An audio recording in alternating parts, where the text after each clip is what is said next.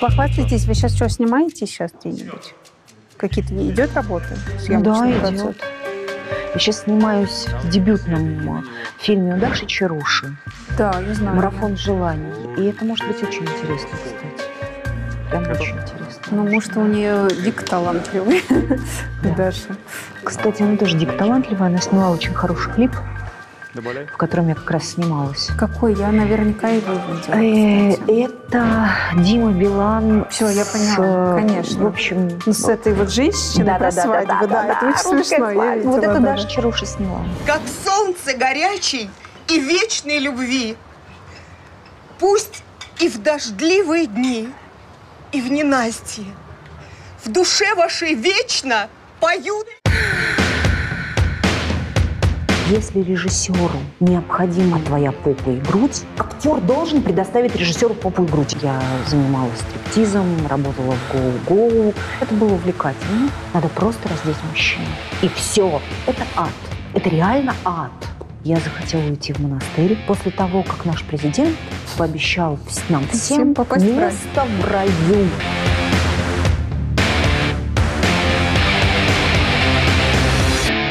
Очень многие э, представители вашей профессии, сидя вот в этом кресле, э, говорили, что художник и политика вещи несовместимые. И не нужно как бы художнику туда лезть и вообще высказывать какое-либо мнение.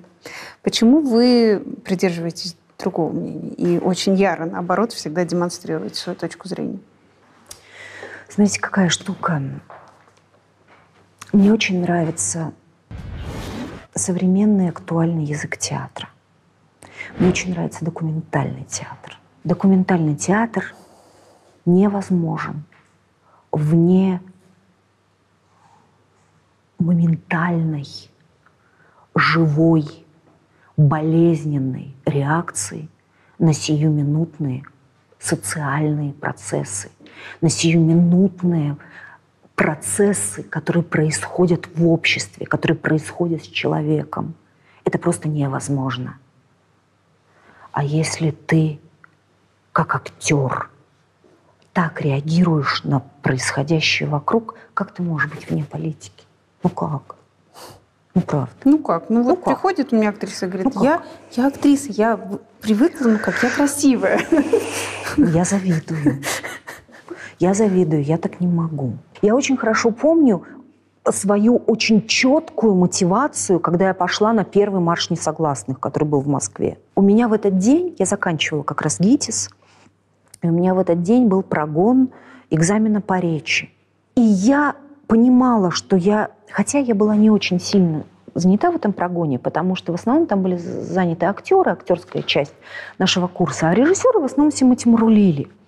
И я понимала, что если я туда не пойду, я, в принципе, никого не подставлю.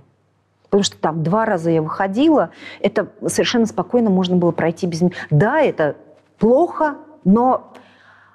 А если я не пойду на этот первый марш несогласных, как я могу себе, как режиссеру, позволить, что время проходит мимо меня? Это же время.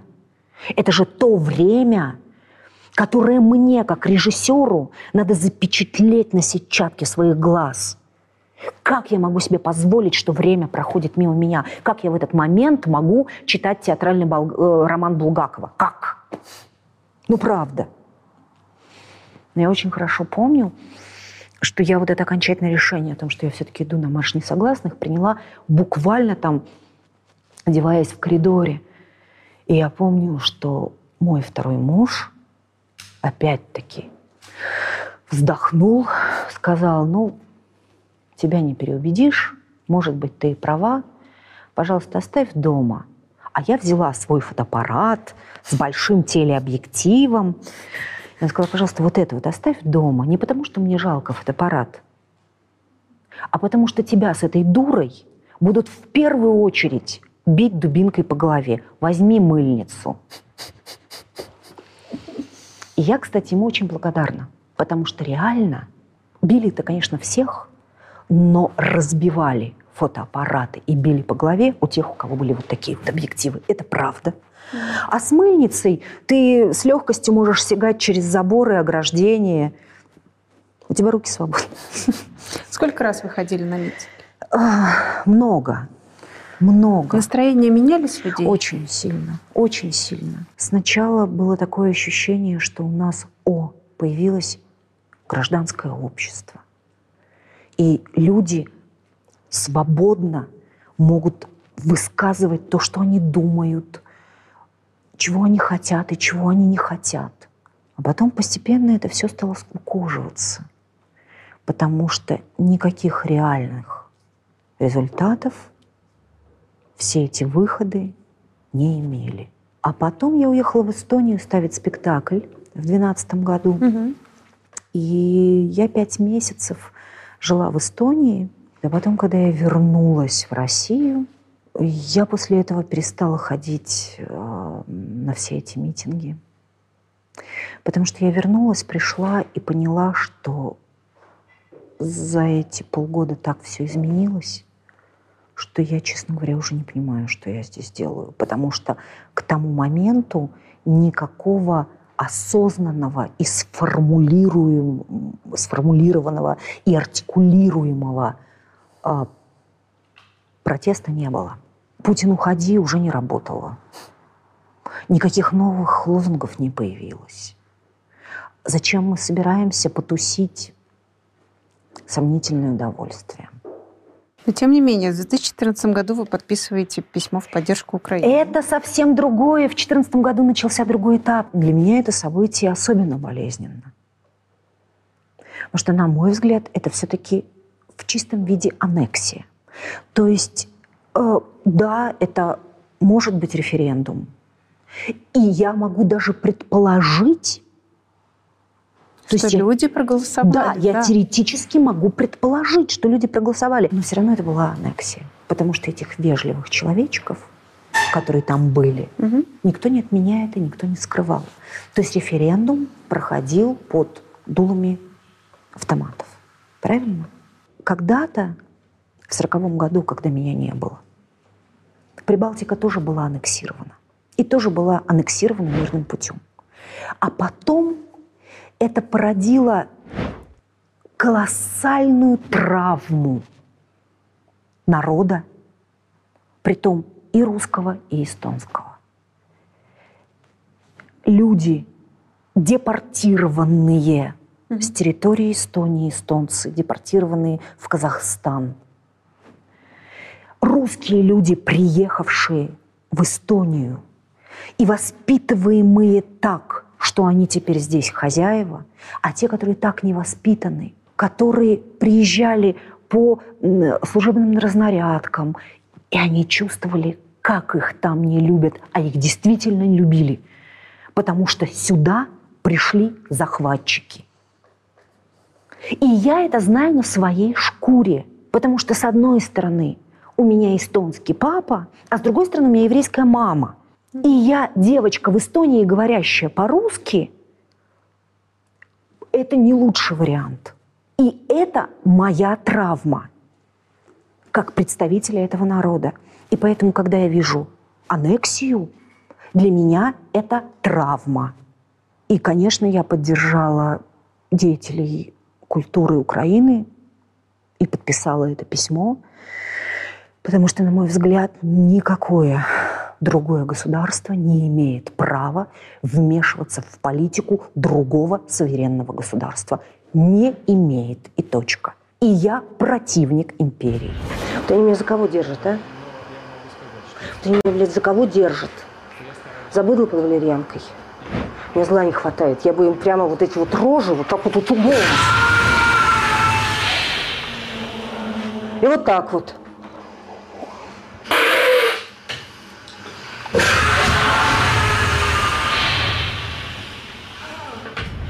Какие-то после этого на вас наложенные санкции в плане театрального сообщества, киносообщества? Ну, что-то Театрального поч- сообщества нет, киносообщества, да. Что это было? Ну, я просто знаю, что есть продюсеры, которые отказываются со мной работать. По политическим соображениям? Ну, да, потому что, потому что она либерал. В чем боязнь этого продюсера? Ну, вы же не станете в роли зачитывать либеральные Да ценности? нет, просто это не- как, ну, вот, ну не любят и все. Потому что либерал. Мгм. Ноги ее здесь не будет.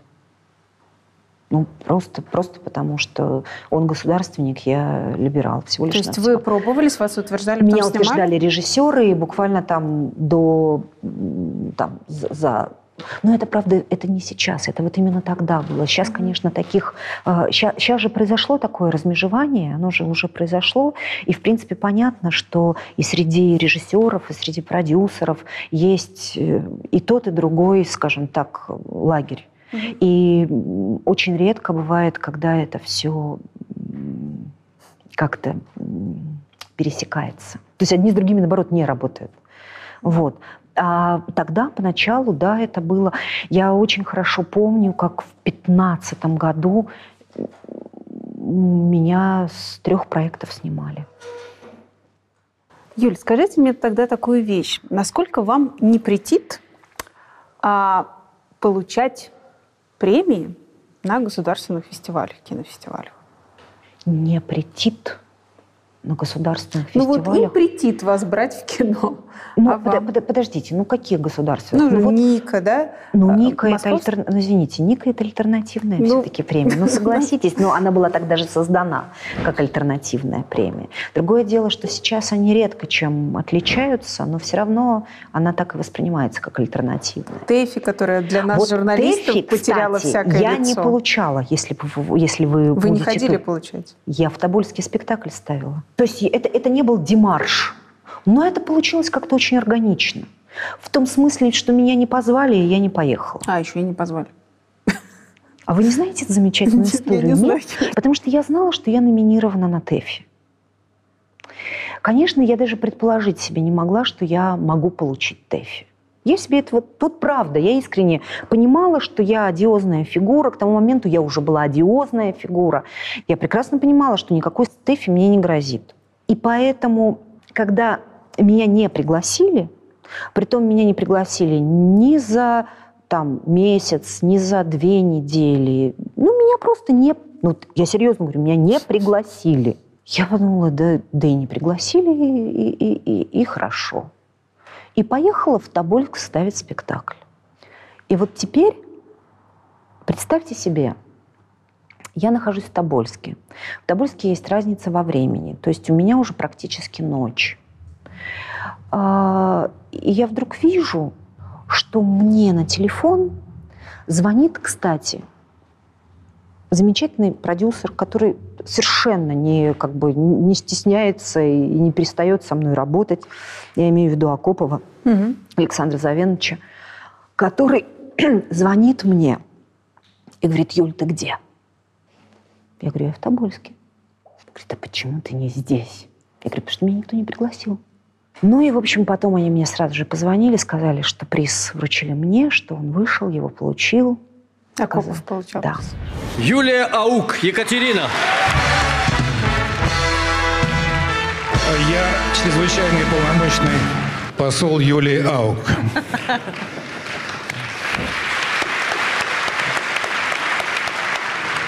Она на гастролях э, в Подольске, э, в Подольске, в Тобольске. Если бы в Подольске она примчалась. То иногда хорошо, если актриса не может сама выйти, потому что кто-то может сказать о ней приятные слова. На мой взгляд, она впервые сыграла на телевидении огромную роль. Сыграла блестяще. Эта роль абсолютно соответствует ее актерскому масштабу и таланту. Тем не менее, потом вы идете на Московский кинофестиваль. Вести Московский кинофестиваль вы Ну, имеете в виду? Ну, в принципе, ну это же фигура Михалкова. Вы там появляетесь. Ну, как бы вот... Я, я не знаю, как бы, насколько на сцене стираются эти грани. Вот я, для меня до сих пор большая загадка, как я там оказалась. Правда. Это очень большая очень серьезная загадка. Ну, в смысле, загадка. Ну, вам предложили. Мне позвонил Кирилл Разлогов. Сказал, что вот оргкомитет хочет, чтобы я в числе ведущих была. Я же там не одна была, у нас пять человек было. Вика Исакова, Аня Чаповская, я, Иванова и Устинова. М. То есть это вот женские персонажи, которые сыграли заметные роли в тот год. То есть у них такая была идея. Я как-то даже, я не то чтобы, не- не- да нет, я, наверное, об этом думала все-таки. Я об этом думала. Для меня скорее было интересно вот этот сбой программы. То есть, с одной стороны, меня не приглашают на ТЭФИ, а с другой стороны, через пару недель добиваются, чтобы я приехала на Московский кинофестиваль.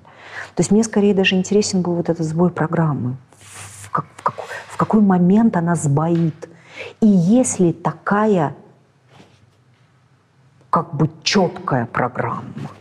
А Нику я получала совершенно спокойно и с большой радостью. И, и это Ника была за фильм «Ученик», кстати, что тоже является разрывом шаблона. А, кстати, про фильм «Ученик». Есть версия того, что Кирилл Семенович сегодня находится под домашним арестом, и, в принципе, все это дело из-за монолога Виктории Исаковой на фоне портрета Путина. Вы что-нибудь об этом знаете? Это что такое уважение к религии, а? А, это есть один пастырь, да? А мы все овцы. Он сидит наверху, а мы все внизу, да? Это кто его выбрал? Нет, его как раз-таки никто не выбирал. Слушайте, это прекрасная мысль. Прекрасная мысль, когда есть отец, который за всеми присматривает. Но эта мысль прекрасна, когда мы дети, пока мы не выросли.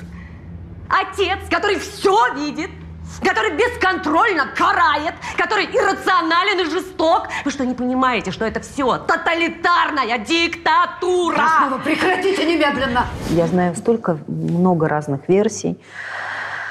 Ой, я действительно знаю очень много разных версий. Могу еще рассказать версию про Шевкунова, например, Да, про духовную- кото- ну. который тоже категорически против был этого фильма и так далее.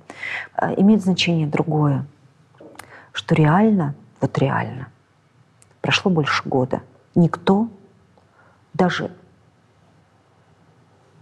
предположить точно не может, кто по-настоящему стоит за этим заказом.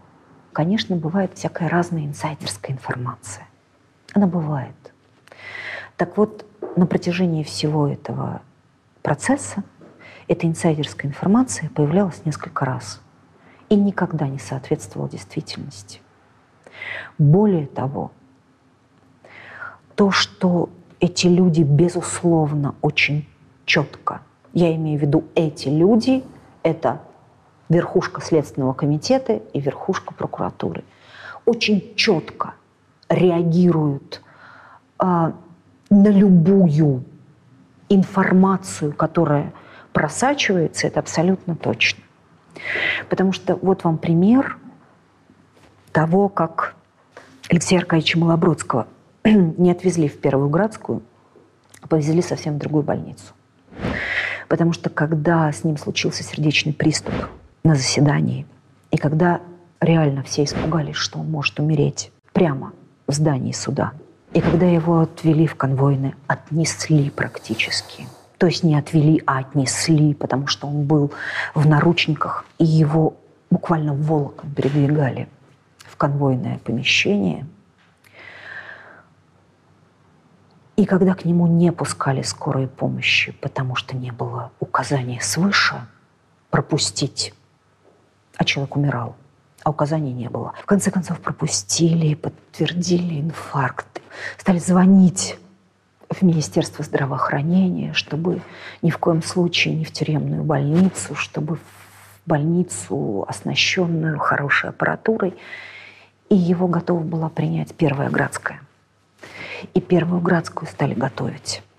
И так получилось, что одна из режиссеров, которая была с нами там, от своего друга узнала эту информацию. То есть ей позвонил ее друг, который там работает врачом, и сказал, а ты знаешь, что Малобродского везут к нам? Все, нас всех здесь построили, готовят для него палату, готовят все вот это круто, потому что Первая Градская – это очень здорово. И она написала в Фейсбуке. Господи, какое счастье! Малобродского везут в Первую Градскую. И тут же И тут же. И еще два часа в конвойном отделении. И его никуда не вывезли и не вынесли. И никакой Первоградской потом не было. А была тюремная больница. То есть на каждую инсайдерскую информацию, грубо говоря, вот такая... Вот такая реакция. Поэтому что бы то ни было предполагать, строить догадки, безнадежное абсолютно дело. Юль, вот вы выходите на одиночные пикеты в поддержку Малобродского. Вы это делаете зачем? Вы действительно верите, что вы что-то с этим плакатом сможете изменить? Вы знаете, да. Объясню почему. Мы все занимаемся театром и кино. Театр и кино – действие нерациональное. Это скорее мистерия. Мгм. И я абсолютно точно знаю, что вода камень точит. И мистерия меняет не буквально здесь и сейчас, а меняет пространство. И когда мы выходим на пикеты, конечно, это прямого воздействия не имеет. Но об этом говорят, об этом начинают писать, это транслируют, это раздражает.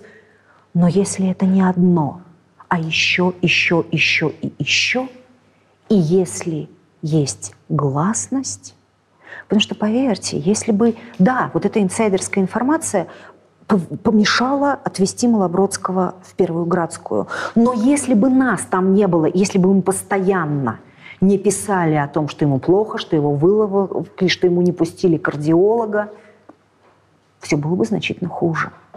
Можно было бы замолчать, можно было бы не отреагировать и так далее. Иногда надо совершать, скажем так, бессмысленные на первый взгляд поступки, но правильные с точки зрения человека, который их совершает. Потому что делай, что должен. И дай Бог будет, что будет.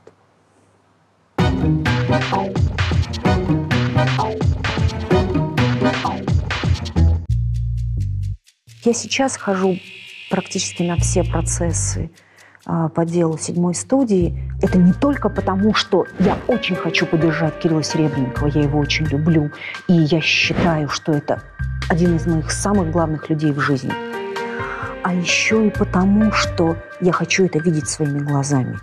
Я хочу видеть, как лгут следователи, как представители прокуратуры вот так вот читают написанные им фразы. И от заседания к заседанию эти фразы не меняются. И это надо видеть. Потому что когда ты это видишь, ты понимаешь, что это дело сфабриковано, это заказной процесс, и он идет по написанному сценарию. Потому что та сторона, которая выполняет заказ, выполняет свои роли. Она читает реплики по бумаге. Юль, как вам кажется, почему сегодня вот вся наша правящая верхушка стала вдруг сильно верующая? Потому что, к величайшему сожалению, это великая книга Библия. Если прикрываться ее цитатами, можно оправдать любое деяние. Так делали крестоносцы, так делали инквизиторы в Средневековье, так делают сейчас, мы это видим. То есть сколько дней прошло после того, как наш президент пообещал нам Всем всем попасть в рай. место в раю, да? Используя такие слова, как рай, мученик, покаяние. Можно говорить о таких страшных вещах, как безусловное там использование ядерного вооружения. Мне так понравилось недавнее ваше высказывание. Ну, в смысле, оно очень частое, что я атеист и материалист. Что это все значит, Юль? Ну, это буквально значит, что я атеист и материалист. Мне очень сложно э, представить, что э, то, чего я не понимаю и там не вижу, не чувствую, не осязаю. И во мне самое главное, во мне нет веры. Как говорит моя э, героиня из спектакля «Мученик», из Да. фильма «Ученик», батюшки, во мне нет веры, вот во мне нет веры, я не могу этого почувствовать. Я и- честно, не потому что там на зло кому-то отморожу уши, а вот прям потому что я это искала и, и искала с практически ранней юности. И, кстати, продолжая, я не, я не завершила эти поиски. И Я хожу на службы. Это совершенно потрясающий спектакль. Это, за этим очень интересно наблюдать. А особенно, если а, службу ведут талантливые И священники. хор какой-нибудь хороший. Это так, это, это так потрясающе. Там, допустим, когда Иисусова молитва читается, и батюшки начинают бегать по церкви и кадилами размахивать, это же, это же, это же прям действо, мистерия. Это все очень круто. А еще лучше зайти где-нибудь в Гарлем, в какую-нибудь самую бедную церковь и послушать, как афроамериканцы поют госпел. Вот это вообще так- такой опыт. Но я это все воспринимаю вот так, как я рассказываю, эстетически. То есть мозгом. Мозгом и своим эстетическим чувством. Когда мне было 20 лет, я захотела уйти в монастырь. А у меня Вот был так вот, такой, поворот. Да, такой. Почему поворот? Как раз не поворот. А, В юности мне искренне казалось, что я вот прям ищу Бога, и я его нахожу. Мгм. Притом, вот надо сказать большое спасибо моим родителям. Никогда они не делали так, «О, ты что? Хочешь? Иди. Только тебя сразу не возьмут. Но если ты хочешь, я поговорю, ты там поживешь месяца два Так. трудницей. Мгм. Если понравится дальше, иди. Папа поговорил, меня поселили в гостинице. Самое интересное, что ко мне представили в качестве наставницы не, не монахиню, а послушницу. Прям вот мне кого надо представили. Потому что это была очень неприятная женщина. Она действительно была очень неприятная, она была очень недобрая, она была очень злая. И я понимаю, почему она была злая. Я не знаю ее диагноза, естественно. Но у нее была вырезана практически вся гортань. И у нее вот здесь была такая дырочка. Вот, через которую она дышала и в которую она заливала и ела, по сути дела, через нее. То есть там какая-то жидкая была еда. Видимо, она испытывала страшные боли, и она ужасно на меня все время ругалась, а говорить она не могла, она шипела. Ей даже понять было невозможно иногда, что она говорит. И мне приходилось жить с ней в одной комнате, и от нее плохо пахло. И, в общем, естественно, я не настолько сильно хотела уйти в монастырь. То есть я из-за своей упертости эти два месяца, о которых папа договорился, прожила. И, конечно, я уже тогда начала понимать, что это все какие-то такие юношеские, максималистские взбрыки, что вот мне там, я не справляюсь с этой жизнью, А вот мне интересна причина, почему вдруг решили монастырь. Ну, у меня было ощущение, что я же поступила, когда мне было 17 лет в театральный институт, Мгм. Потом благополучно из него вылетела, потому что снималась в кино. А нам не разрешали этого делать. Да, еще у меня там несчастная любовь, конечно, была. Вот, и вот это вот все вместе, меня никто не понимает, мир меня не понимает, у, у меня ничего не получается, я не справляюсь с жизнью, я уйду в монастырь. Ну, какое отношение это имеет к вере? Конечно, никакого отношения это к вере, к вере не имеет. Что в нас от православия вот дурного? Дурного, кажется? ну, мне кажется, что табу. Табу на телесность. Мгм. Мне кажется, что это, это прям вред. А, Потому что православие воспринимает тело как сосуд греха. И мне кажется, что это категорически неправильно и неверно, потому что отказ человека от своей телесности, от своего тела, от принятия себя как единого гармоничного, единой гармоничной личности, у которой есть и душа, и нервы, и тело такое, какое оно есть. Это очень важно и очень правильно. А как это нам мешает в жизни? Ну, как это нам мешает? Ну. Мы стесняемся себя, других людей. Мы стесняемся любви, мы стесняемся секса. Мы стесняемся прикасаться друг к другу. Коль уж мы так перешли к этой теме, а, в самом первом фильме в своем вы уже Раздевалась, да? Да, да, да. Вот первый раз вы приходите на съемочную площадку, и вам говорят, ну или там запланировано, что у вас есть там сцена обнаженная. К этому можно быть готовым, скинуть все и начать сразу снимать. Ну, начнем с того, что это обговаривается заранее. Мгм. Ну, по крайней мере, со мной это было так. То есть, когда еще, еще в процессе там, утверждения со мной режиссер говорил и говорил, что вот будет такая сцена. Меня это опять-таки не очень смущало, потому что еще до того, как я снималась в «Похищении чародея», э, мы довольно-таки часто там на нашем пляже в Уснарве совершенно спокойно загорали топлес.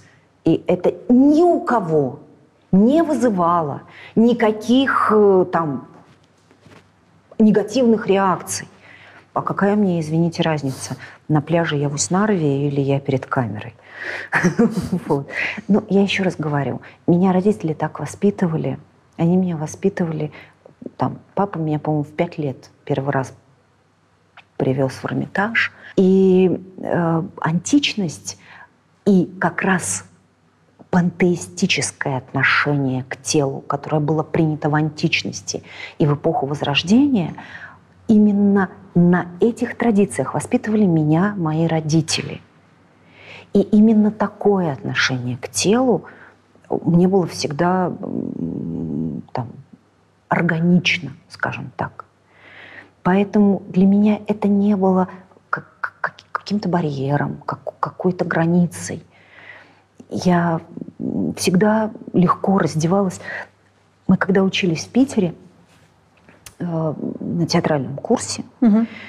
и у нас была женщина-педагог, которая очень много сотрудничала с Марисом Бежаром Мгм. в Лозанне, она э, стала нам говорить о том, что разница телесной свободе между нами и европейскими студентами колоссальная.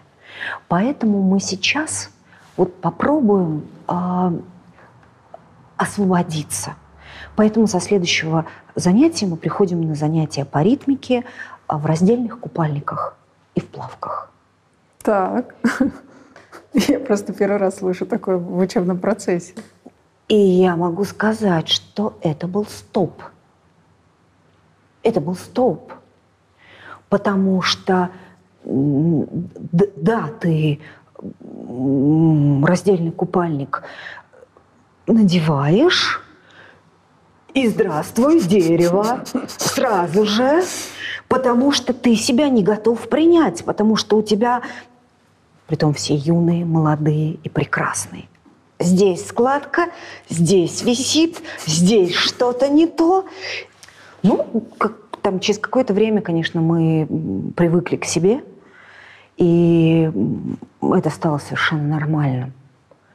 Но вот этот вот момент я очень хорошо помню. Я его очень хорошо помню. Можно ли сказать, что актер должен быть несколько эксбиционистом? Да, опять-таки, актер должен быть инструментом и хорошо настроенным инструментом. Мгм. И если режиссеру необходима не только твоя душа, твой голос, твое лицо, а твоя попа и грудь, то актер должен предоставить режиссеру попу и грудь, извините. Хоть раз у вас было чувство неловкости на площадке? Но не, не, не, не, не вот в таких сценах, о которых мы сейчас говорим. Они, чувство неловкости очень часто возникает, но совсем от других вещей.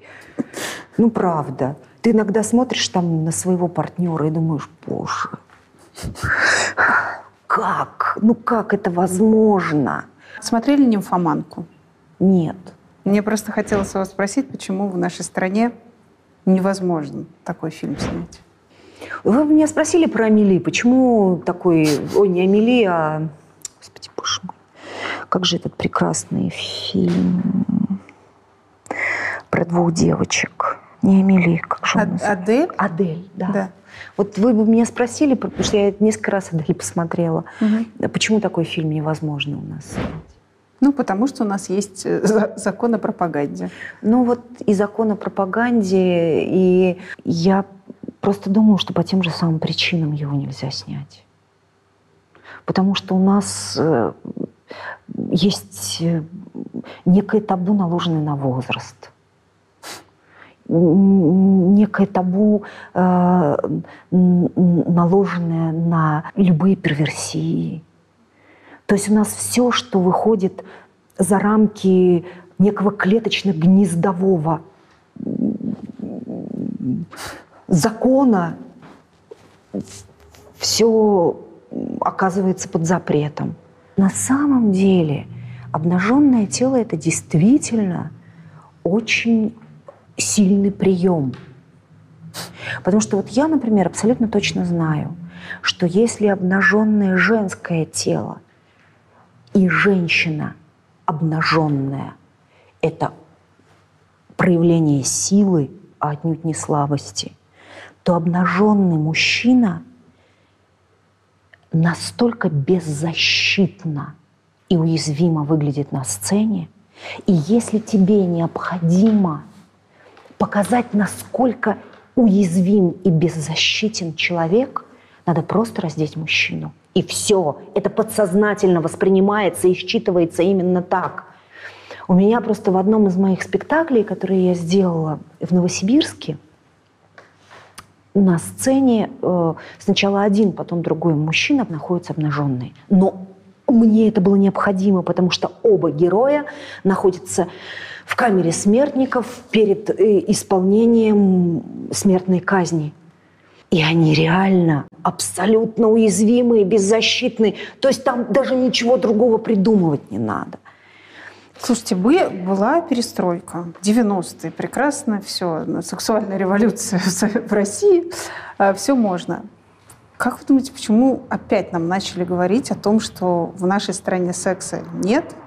Значит, у нас, простите, влагалище помнит каждого партнера и запрещает нам встречаться с иностранцами во время футбольного чемпионата, чемпионата мира по футболу. футболу. Да, это, это я помню. Почему это произошло? Почему вдруг такая повестка опять всплыла, что нельзя? Я не знаю. Давайте сейчас попробуем вместе здесь сейчас поразмышлять, потому что, да, 90-е годы и мой первый фильм, в котором я сразу же разделась. Потом на протяжении там довольно долгого количества времени я там раздевалась, ну, практически в каждом фильме, в котором я снималась. И вот я очень хорошо помню овсянки, в которых там 90% экранного времени я обнажена абсолютно, мертвая и обнаженная. Вот, обнажена абсолютно. И это стало неким художественным образом. Потом интимные места – это тоже некий художественный образ. И, по сути дела, вот после интимных мест стали закручивать гайки.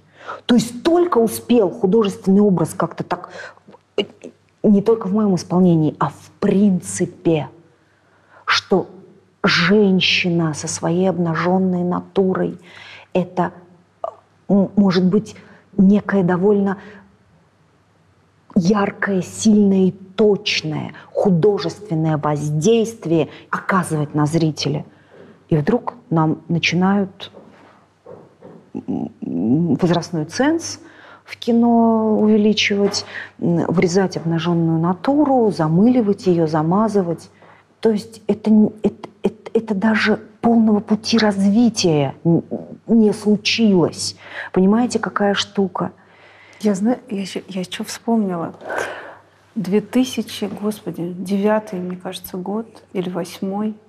Нам в сюжетах на телеканале СТС развлекательном начали зам- просить замазывать картины в Третьяковской галерее. Вот это я очень четко помню. Комитет по защите нравственности уже подготовил для Думы соответствующий законопроект. То есть как э, вообще никакой эротики. А как же экранизации русской классики? Знаете, там достаточно много подобных сцен. Русскую классику читала. Сцен таких не помню. Есть книга. Пусть снимают, как написано. Ну, это, кстати, правильно. А вот что если запретить показывать по новостям ну, всю эту расчлененку, все эти А вот трупы? тут я с вами не согласна. Человек по телевизору видит трупы, он начинает по-другому к жизни относиться. Перестает скорость нарушать. Двери незнакомцам не открывают. Вот. Налицо общественная польза. А я так понимаю, что этот образ в интимных местах, это было раньше, это было до Мизулиной и Поклонской. Это вот реально был предвестник. То есть Мы предугадали. Весь ужас был как раз именно в этом. Потому что когда Наташа с Лешей написали этот сценарий, а, на поверхность еще не всплыли ни Мизулина, ни Яровая. Извините, Да. Поклонской вообще в принципе не было, потому что еще Крым наши не было. Когда мы вместе создавали этот образ, я помню, что я э, вспоминала э, этих теток из э, своей юности, из горкома комсомола, там приходили к нам из каких-то райисполкомов тетки. И вот я оттуда снимала этот образ. И я помню, как мы ржали на съемочной площадке, а, когда я вспоминала, и нам казалось, что это прямо вот перебор, и так не может быть. типа пародия уже. Типа пародия, да, перебор не может. Поэтому надо немножко-немножко так, все так попроще, подостовернее делать. Так не может быть.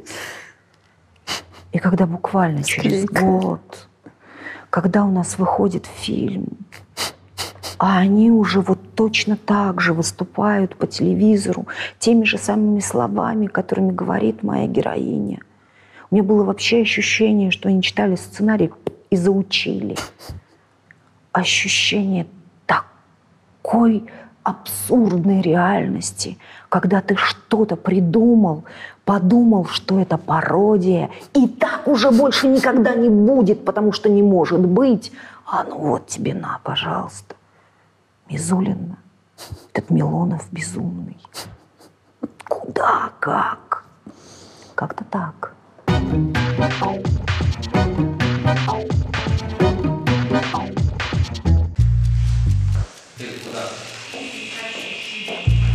Очень обаятельный архимандрит Гермоген, который вот тогда был настоятелем православных церквей в Эстонии. Я, я-то не ходила ни на какие там причастия и исповеди, вот.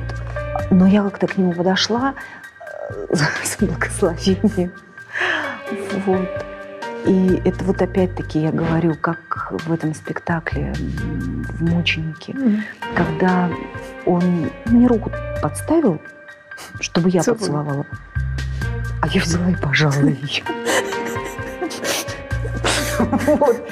Не потому, что мне западло было, а потому что в голове даже мысли не пронеслось, что ее поцеловать надо. В спектакле была ваша придумка? или- Да.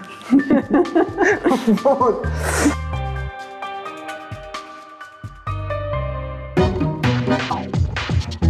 Я хочу вспомнить э, 90-е, питерский тюз. На самом деле 90-е очень страшное время для актера. По крайней мере, для актера советской закалки, потому что очень многие из них потеряли работу, в принципе. Драмы хватает на площадях, никто не идет в театр. И очень многие актрисы того периода, они пошли, я не знаю, на рынок торговать обоями. Сколько я этих там судеб переснимала. Как было у вас? Вы только окончили же, да? Ну, я в 93-м закончила, и меня сразу взяли в театр. То есть нас всем курсом взяли. В этом смысле нам, конечно, повезло. Но это совершенно не отменяет того, что я там не торговала на рынке и не занималась бизнесом вместе со своим первым мужем. Потому что на ту зарплату, которая была в театре, прожить было невозможно. Я очень хорошо помню, что вот ты там стоишь в очереди, получаешь там два раза в месяц зарплату, аванс и да, и основную часть. И вот этот аванс, который меньшая часть, он заканчивался за два дня, как бы ты ни экономил. Поэтому все время надо было где-то, где-то работать. Более того, я занималась стриптизом, работала в гоу-гоу, и я этого нисколько не стесняюсь. И да, я так зарабатывала деньги. Я зарабатывала деньги так, как только могла. Вы выходили в гоу-гоу и стриптиз при муже? Да. Вы с ним как-то это обговаривали до эту работу?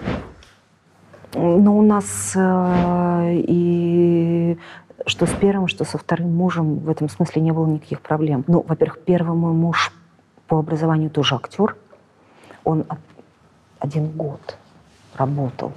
Ну, то есть вы к этому как ак- актриса относились да, абсолютно? Да, да, абсолютно. Это, это такая работа была. Работа, работа. Это не было противно? Нет. Нет, это было увлекательно. Чем? Ну, не знаю, это такой адреналин. Ты же не даешь себя руками трогать. Это как раз в правилах. Если, не дай Господь, ты плохо себя ведешь и кому-то позволяешь больше, чем прописано в правилах, тебя моментально выгонят. Я как-то снимала большой спецрепортаж о стрип-клубах и видела там очень странных персонажей, кто приходит туда. Не кто танцует, а кто приходит. Вы видели кого-то? Да, там, там много было таких всяких разных Ну, я вот персонажей. в, в городе Томске наблюдала там батюшку из Алтайской церкви, О, например. нет, таких персонажей, кстати, я не видела. Я встречала э, известных режиссеров на тот момент. Кстати, некоторые потом меня не узнавали. Питерский. Да. Вы у них потом снимались? Да, они меня приглашали меня на пробы, и они меня не узнавали во- вообще просто. То есть вот или они делали вид, что они меня не узнавали. Ну, в общем, как-то забавно все это было. Правда.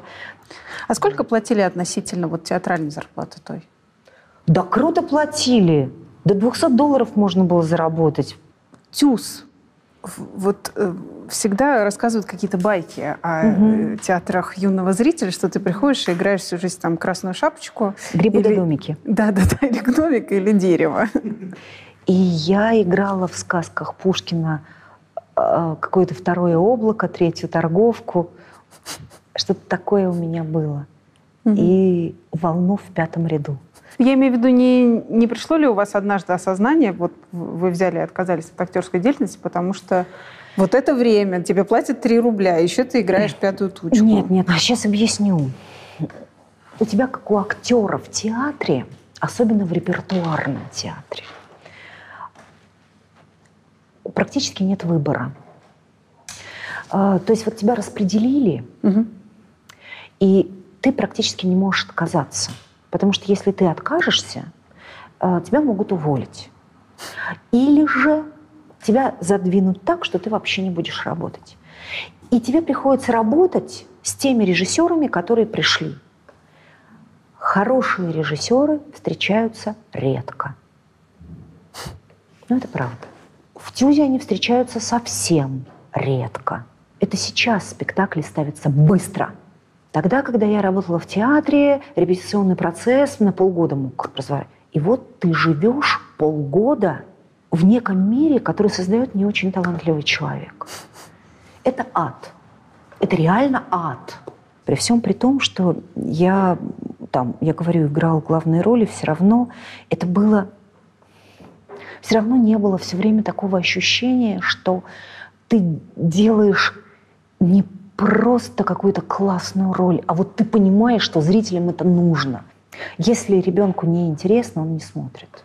Если подростку не интересно, он тем более не смотрит.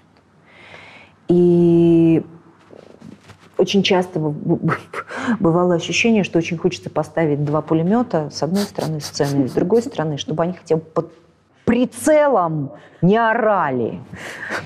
То есть там никакого эмоционального удовлетворения, вообще даже близко ты не знаешь Да о я том. помню, как эти подростки достают чипсы, начинают хрустеть. Вот это вот. Я, я помню эти спектакли. Швыряются мандаринами. Да, да, это легко весело. Они вообще. начинают орать. Вообще орать начинают. Легко вообще.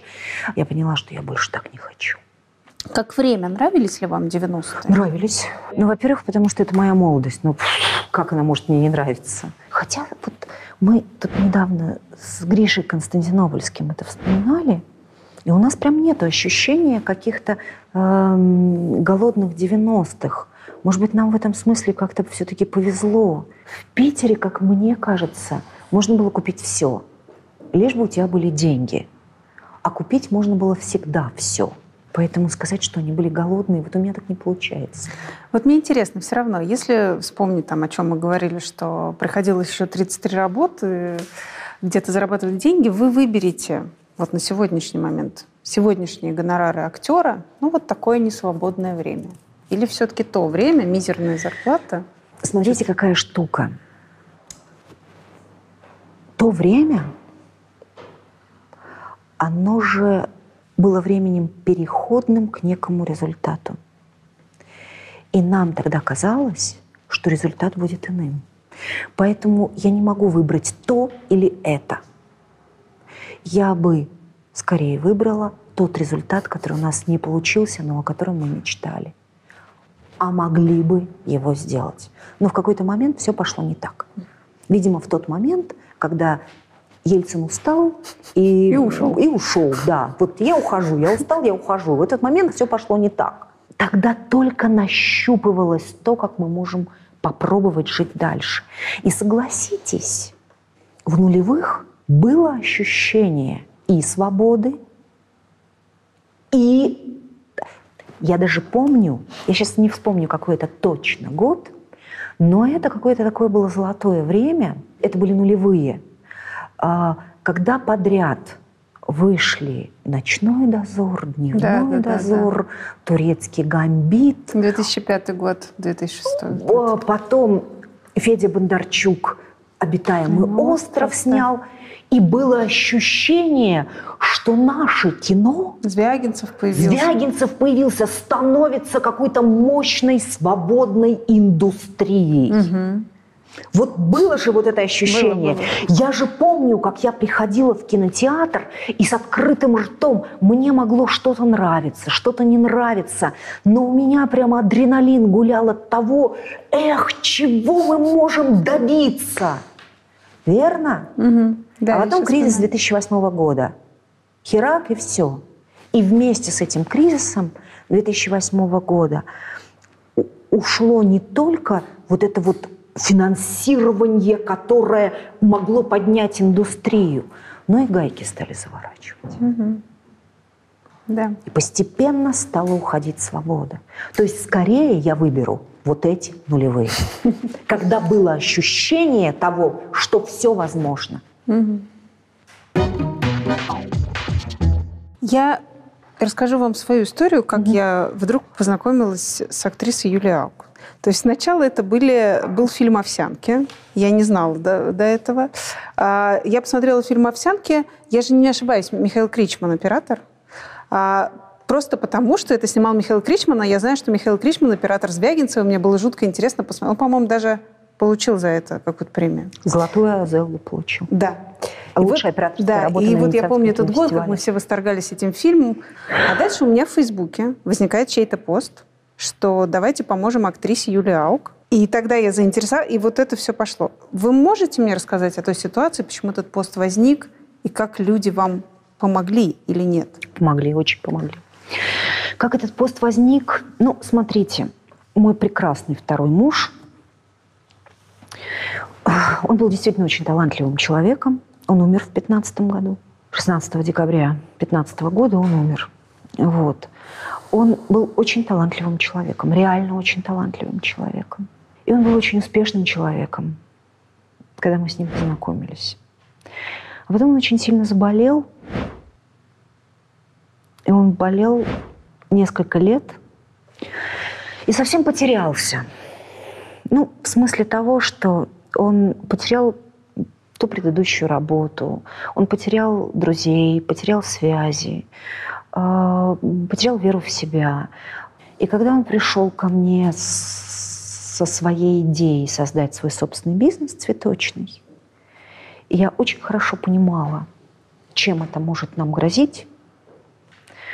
А с другой стороны, я понимала, что если я сейчас ему скажу «нет», это может его разрушить как личность окончательно. Андрей предложил заложить наш дом, который у нас был, У нас был свой дом. Он предложил заложить этот дом для того, чтобы взять кредит не в банке, а у частных инвесторов, вложить эти деньги в бизнес, развивать, чтобы потом иметь свой бизнес и отдать долги. Я, к сожалению, в тот момент в этом ничего не понимала. Сейчас, уже пройдя вот эту вот всю жизненную, этот жизненный путь, я понимаю, что тогда я бы задала ему несколько вопросов, ответив на которые, точнее, получив ответ на который, я бы ему сказала, нет, у этих людей ты не будешь брать никакие кредиты. Потому что люди заведомо ему предложили практически невыполнимый вариант. Но нельзя за такое количество времени, создавая бизнес, то есть ну, ну нельзя за два года отдать такую сумму денег на таком бизнесе. Просто должны быть меньшие проценты и э, больше время для отдачи. О какой сумме идет речь? На самом деле сумма не очень большая. Сумма была 4 миллиона на момент... Э, рублей? Да, рублей, когда Андрей ее брал. На самом деле он хорошо вывел бизнес, и он был абсолютно уверен в том, что он отдаст этот долг. Но если вы помните зиму 2010 года, угу. в Европе были очень серьезные снегопады, и на границе в Германии неделями стояли фуры, фуры да. если вы это помните. И везли цветы оттуда. Везли цветы, извините, из Голландии. Да. Чтобы вы понимали, как работает цветочный картель. Ты можешь заказать цветы хоть в Эквадоре, хоть в Эфиопии, хоть в Израиле, но все цветы прилетят сначала в Голландию. В Голландии они будут расфасовываться на палеты, палеты будут грузиться в фуры, а фуры будут идти по всей Европе, в том числе и в России. Угу. В общем, есть такой один день в году, День цветочника, это 8 угу. марта. В этот день вкладывается на закупку вся прибыль года, угу. потому что она отбивается в двухкратном, а то и в трехкратном размере. Чем больше вложишь, тем больше отобьешь. В общем, к Андрею э, вместо цветов пришел кисель. Потому что фуры, когда они стоят,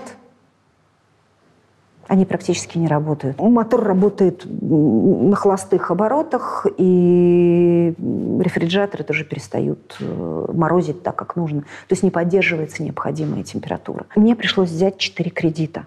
Мне пришлось взять э, кредит, чтобы отдать заказчикам, которые дали ему наличные деньги, чтобы он их вложил в заказы.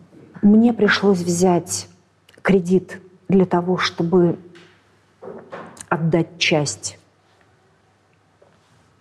кредиторам для того, чтобы они могли угу. ну, на какое-то время успокоиться, скажем так. То есть понятно было, что мы взяли 4, а должны были возвращать 6. Вот. Через два года. А дальше в течение почти трех лет Андрей пытался этот бизнес как-то возобновить, но ничего не получилось. Вот. Андрюшка перенес два микроинсульта на фоне всего этого. Практически инвалидом стал, он уже потом совсем не мог работать. Ну, он очень много мне помогал, он меня возил на машине, он э, как секретарь мой работал. То есть он... А я просто стала пахать, как ломовая лошадь, и все. Потом Андрюшка умер. И оставался, ну, оставался год. То есть там немного оставалось на самом деле. Там что-то в общей сложности около полутора миллионов надо было отдать. Угу. Притом мы уже к тому моменту лишились дома, потому что за это время еще набежали долги, и нам пришлось отдать этим кредиторам дом. Умер Андрей, уже умер к этому моменту. Вот. А я очень сильно заболела. Я реально заболела очень серьезно. И Женя Беркович, совершенно замечательный режиссер и не менее замечательный человек, зная подробно всю мою ситуацию, сказала, ты не выживешь. Я тебя очень прошу, давай мы обратимся за помощью к людям. 2013 до 2015 года она мне постоянно говорила, давай попросим о помощи людей. Ты загибаешься. Я говорила, нет, это невозможно, это стыдно, это, это стыдно, это, не, это невозможно. И собрали. За один день. За один день.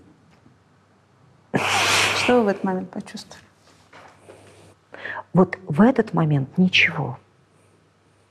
Было ощущение нереальности. Я просто очень хорошо помню, что я... Там было несколько карт, и на разные карты собирали на Альфу, на Сбер и еще на PayPal. И Женя мне все время говорила, что надо все время считать и понимать, сколько пришло, ну просто чтобы лишнего не брать. И я все время сидела в тетрадке и фиксировала приходящие деньги, все это плюсовала. И я помню, что через сутки я написала Жене. Женя, мы все собрали, закрывай сбор. Я помню, что меня потрясло то, что за все за это время появился только один хейтер, который попытался что-то написать по поводу того, что здоровой бабе деньги собираем, лучше бы помогли детям больным раком. Мгм. Женя быстро это удалила, и больше ничего подобного не было. Это меня тоже потрясло, прям потрясло. Я осознала, что произошло только через месяц. Потому что я только через месяц смогла раздать эти э, долги по банкам.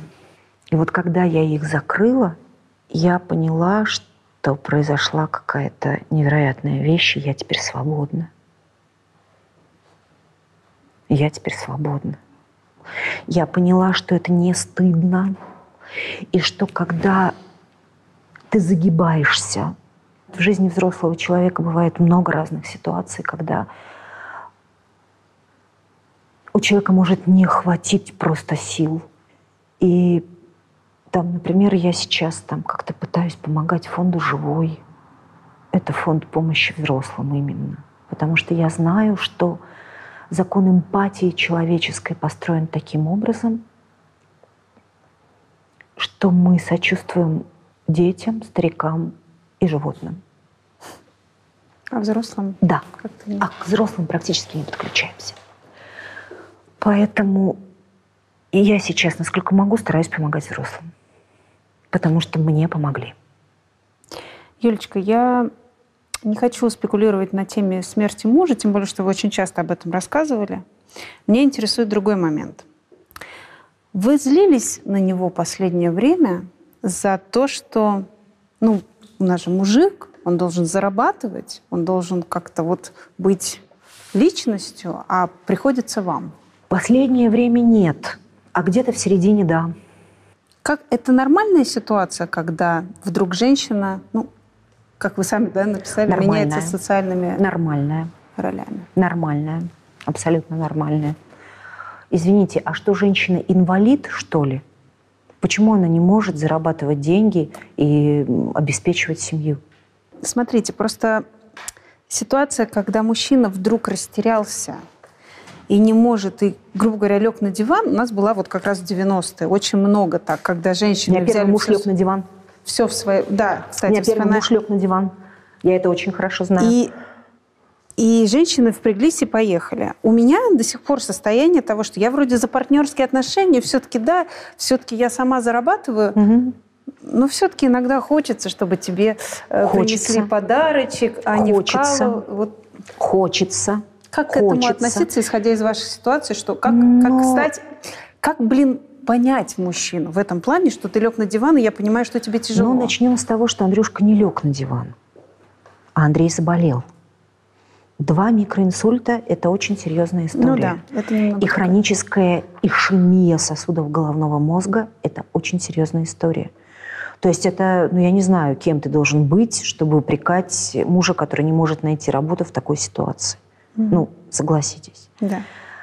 Я говорю, вот до этого, вот когда с ним еще все это не случилось, да, я злилась, и я ужасно обижалась, потому что мне казалось, что ну окей, ты не зарабатываешь деньги, но тогда выполняй то, что ты можешь просто нормально. Просто у нас были такие ситуации, там он вел мои там, бухгалтерские дела.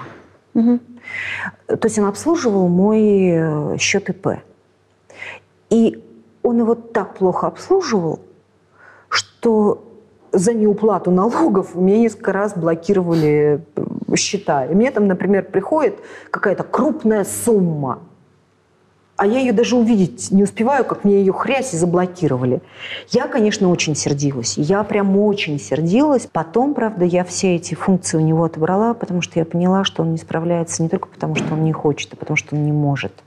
Потому что, к сожалению, мозг умирает. Я понимала, что Андрюшка уже очень болен, и я понимала, и самое главное, что он уже стал это понимать. А вы были готовы? К тому, что К он этому умрет? можно быть готовым? Нет. Но это действительно произошло внезапно. Тут готовься, не готовься. Просто так получилось, что он же умер, когда он был совсем один в доме. М. Полине только сделали операцию, она лежала в больнице. А мне нужно было уезжать в Эстонию. И я уехала вечером. Мы с Андрюшкой списывались, мы даже разговаривали в WhatsApp. Потом легли спать. А потом мне позвонил Манский в 12 часов дня. Сказал, Юль, ты не знаешь, где Андрей? Я говорю, нет, а что? Говорит, мы должны были с ним в 11.30 встретиться. Я ему звоню, он трубку не берет. И, в общем, дальше я стала звонить. Андрей не брал трубку. Сначала я даже не беспокоилась, потому что Андрей любил на первом этаже оставить телефон, пойти на второй этаж э, и там программировать что-то. Часов до четырех дня я не волновалась. А потом я поняла, что он, если бы он был наверху, он бы уже должен был спуститься.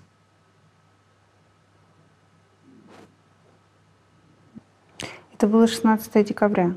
16 декабря. Как вы провели тут Новый год? Я не помню.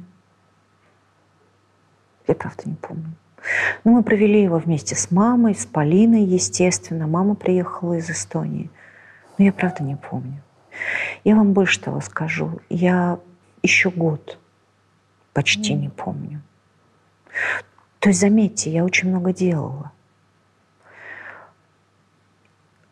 Я выпускала спектакли как актриса, я выпускала спектакли как режиссер. Я снималась в кино. Но я ничего не помню. Я, правда, ничего не помню. Я осознавать себя стала. То есть я как-то вернулась в реальность. Через год. Вы очень много писали в Фейсбуке таких очень личных постов. Вам почему было это важно высказать даже чужим людям? Потому что мне надо было кричать все время. об. Кому-то? Кому-то, просто в пространство. Сейчас Марина Клещева точно так же пишет. Вот точно так же. Я прям, я прям вижу, что она, ей даже не важно, напишут ей что-то или еще, ей просто это надо написать. Потому что внутри это держать совершенно невозможно. Марину убили сына. Три года в этом году, получается. Да. Вы вообще у вас была хоть одна мысль, что я бы завела бы роман сейчас? Нет. Наоборот, чем больше времени проходит, тем больше и точнее я понимаю, что вот в данный момент времени это невозможно. Потому что вы до сих пор любите или что это чувство? А, по-разному. И люблю, и с другой стороны, мне сейчас очень хорошо. Вот сейчас мне очень хорошо. Одной? Да. А в чем этот кайф, если можно так сказать? В том, что я абсолютно владею своей жизнью. Абсолютно владею своей жизнью. У меня есть э, мама, дочь, за которых я отвечаю. И у меня есть мои собаки, за которых я отвечаю. И я абсолютно, как сказать, я наконец руковожу своей жизнью. То есть я могу положиться на себя, я могу положиться на свою дочь, и я точно знаю, что ни я сама себя, ни моя дочь меня не подведут. То есть нет, конечно, могут быть всякие разные сюрпризы. Э, Здоровье может преподнести любой сюрприз. Да, но это форс-мажорные ситуации. А вот так, чтобы ты постоянно находился в состоянии стресса, потому что любимый человек, который рядом с тобой, испытывает какое-то несчастье, к счастью, этого нету. Поэтому мне сейчас очень хорошо. Мне, правда, сейчас очень хорошо. Я не хочу брать на себя лишнюю ответственность.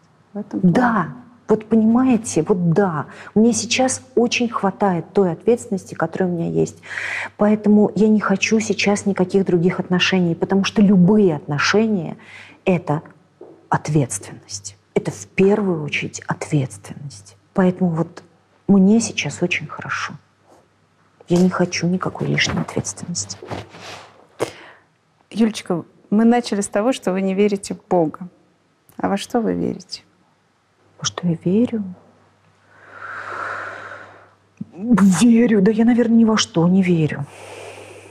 В смысле веры. Вера – это же ир- иррациональное чувство.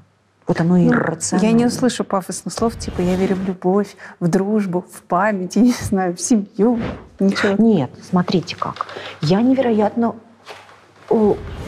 рассчитываю на свою семью. Но это не верю, правильно? Я могу положиться на своих друзей.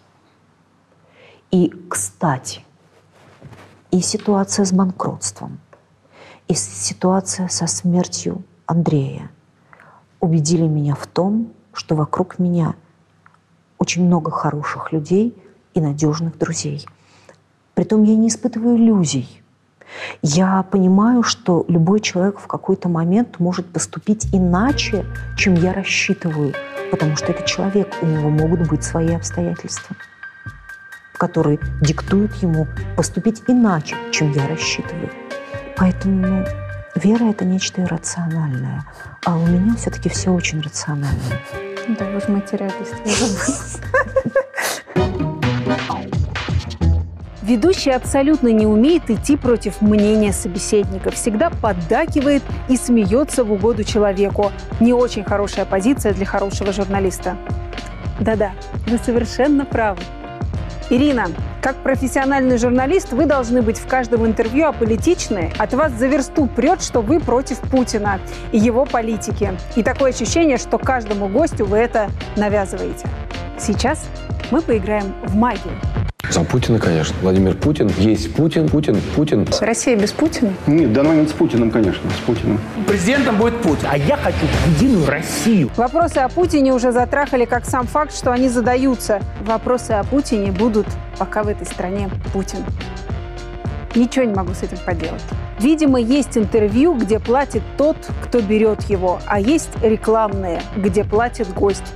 Я так поняла, что это для снайперов перед концертом, и Светлана приглашена, чтобы больше людей пришло. Бизнес. Светлана? У нас не было никакой Светланы. Кому денег занесла Светлана? Скажите, пожалуйста. Вась, хватит спать, ты берешь деньги за интервью?